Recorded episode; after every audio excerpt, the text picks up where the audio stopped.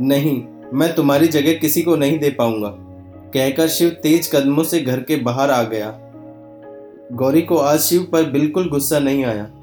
उल्टा सारा दिन वो शिव के बारे में सोचती रही। शाम को तेज बारिश होने लगी। शिव वेगते हुए घर आया, पर गौरी उसे घर में कहीं नज़र नहीं आई। शिव ने चारों तरफ़ देखा, पर गौरी नहीं थी। शिव ने बैग रखा और छत पर गया। उसने वहाँ गौरी को देखा। तो उसकी जान में जान आई। उसने गौरी को आवाज़ लगाई, गौरी, वहाँ क्या कर रही हो? बारिश में मत भीगो, बीमार पड़ जाओगी। अरे आप आप कब आए? देखो ना कितनी मस्त बारिश हो रही है। गौरी ने कहा, गौरी, पागल मत बनो, तुम बीमार पड़ जाओगी, नीचे चलो। शिव ने कहा, नहीं, मुझे भीगना है, आप भी आ जाओ। गौरी ने कहा, नहीं नहीं, मुझे नहीं आना, मैं तुम्हारी तरह पागल नहीं हूँ। शिव ने कहा, क्या कहा? आपने मुझे पागल कहा? शिव गौरी से बचने के लिए भागा तो पैर फिसल गया और वो बारिश में गिर गया।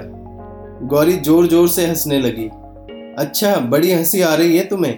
अभी बताता हूँ, कहकर शिव ने गौरी को भी अपने साथ हाथ पकड़कर नीचे गिरा दिया। दोनों हंसने लगे और बारिश में भीगने लगे। दोनों ही बच्चे बन गए। शिव गाने लगा और गौरी डांस करके दिखाने लगी। कभी कदम मिलाकर दोनों पानी में चलते तो कभी एक दूसरे को गिराने में लगे थे, और ऐसे ही घंटों बारिश में भीगते रहे। बारिश खत्म होते ही दोनों नीचे आ गए। कपड़े बदलकर खाना खाकर दोनों अपने बिस्तर पर सो गए। रात में अचानक शिव की आँखें खुली तो उसने देखा कि गौरी काँप रही है। शिव ने उठकर देखा तो गौरी नींद में थी, पर ठंड की वजह से उसका बदन काँप रहा था। शिव ने पास रखी कंबल को गौरी को उड़ा दिया, पर अभी भी वही हालत थी। शिव ने गौरी के सर को छूकर देखा तो उसे बुखार था। शिव वही गौरी के पास बैठ गया। उसने गौरी को नींद से जगाना सही नहीं समझा, पर गौरी को अभी भी ठंड लग रही थी। शिव को कुछ नहीं सूझ रहा था कि वो क्या करे। वो सारी रात गौरी के सर को अपनी गोद में लेकर ठंडे पानी की पट्टियाँ रखता रहा। सुबह तक गौरी का बुखार उतर चुका था, पर थकान और बुखार की वजह से वो देर तक सोती रही। शिव ने अपने ऑफ़िस से छुट्टी ले ली। गौरी को ना जगाकर उसने खुद ही घर का सारा काम निपटा लिया और नाश्ता बनाकर गौरी के पास गया। गौरी, तुम ठीक हो? हाँ बस बदन दर्द कर रहा है और सर भी चकरा रहा है, गौरी ने कहा। मैंने मना किया था ना कि इतना मत भीगो। पर तुम मेरी बात मानती कहाँ हो? अब भुगतो, शिव ने कहा। सॉरी, गौरी ने कहा। कोई बात नहीं, नाश्ता करो, उसके बाद हम डॉक्टर के पास चलेंगे, शिव ने कहा। गौरी ने नाश्ता किया और वापस लेट गई। शाम तक गौरी की तबीयत बिल्कुल ठीक हो गई। शिव को लगने लगा कि गौरी अब उससे प्यार करने लगी है। शिव की शर्त का एक महीना भी पूरा होने वाला था। उसने शाम को गौरी के साथ बाहर खाने का प्लान बनाया।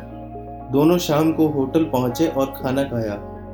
आज गौरी बहुत खूबसूरत लग रही थी। शिव तो बस उसे देखे जा रहा था। शिव ने होटल आने से पहले गौरी के लिए एक बहुत प्यारी रिंग खरीद ली थी, जिसपे एस जी खुदा था। आज वो गौरी को प्रपोज करने वाला था। अपने रिश्ते को बचाने की आखिरी कोशिश।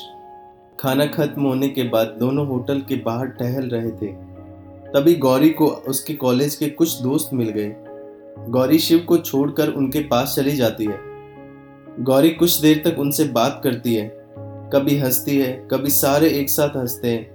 तभी शिव ने देखा कि गौरी के दोस्तों में एक लड़का, जिसने गौरी की कमर में अपना हाथ डाल रखा था और दोनों बहुत नज़दीक थे। शिव को यह बिल्कुल भी अच्छा नहीं लगा। वो गौरी के पास आया और कहा, गौरी, घर चले। शिव थोड़ी देर और ना प्लीज़ गौरी ने कहा। शिव कुछ कहता, उससे पहले लड़का बोल पड़ा, जिसने गौरी की कमर में हाथ डाल रखा था। तू निकल यहाँ से, गौरी को मैं घर छोड़ दूँगा। उसके मुँह से शराब की गंदी बदबू आई। अगर तुम होश में होते तो भी मैं तुम्हें गौरी को घर छोड़ने की परमिशन नहीं देता, कहकर शिव ने उसका हाथ पकड़कर गौरी की कमर से अलग कर दिया। तू जानता भी है मैं कौन हूँ? अरे मैंने और गौरी ने न जाने कितना वक्त साथ बिताया है। मैं जब चाहे इसके साथ आ जा सकता हूँ। तू होता कौन है रोकने वाला? कहकर उसने गौरी के कंधे पर हाथ रख दिया। तुम एक अमीर बाप के बिगड़ेल बेटे हो, और मुझे सिर्फ़ गौरी से मतलब है, शिव ने कहा। गौरी कहीं नहीं जाएगी, लड़के ने कहा।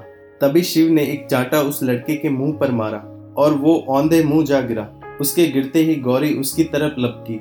और उठाते हुए शिव से कहा इससे आगे अगले एपिसोड में सुनेंगे हम।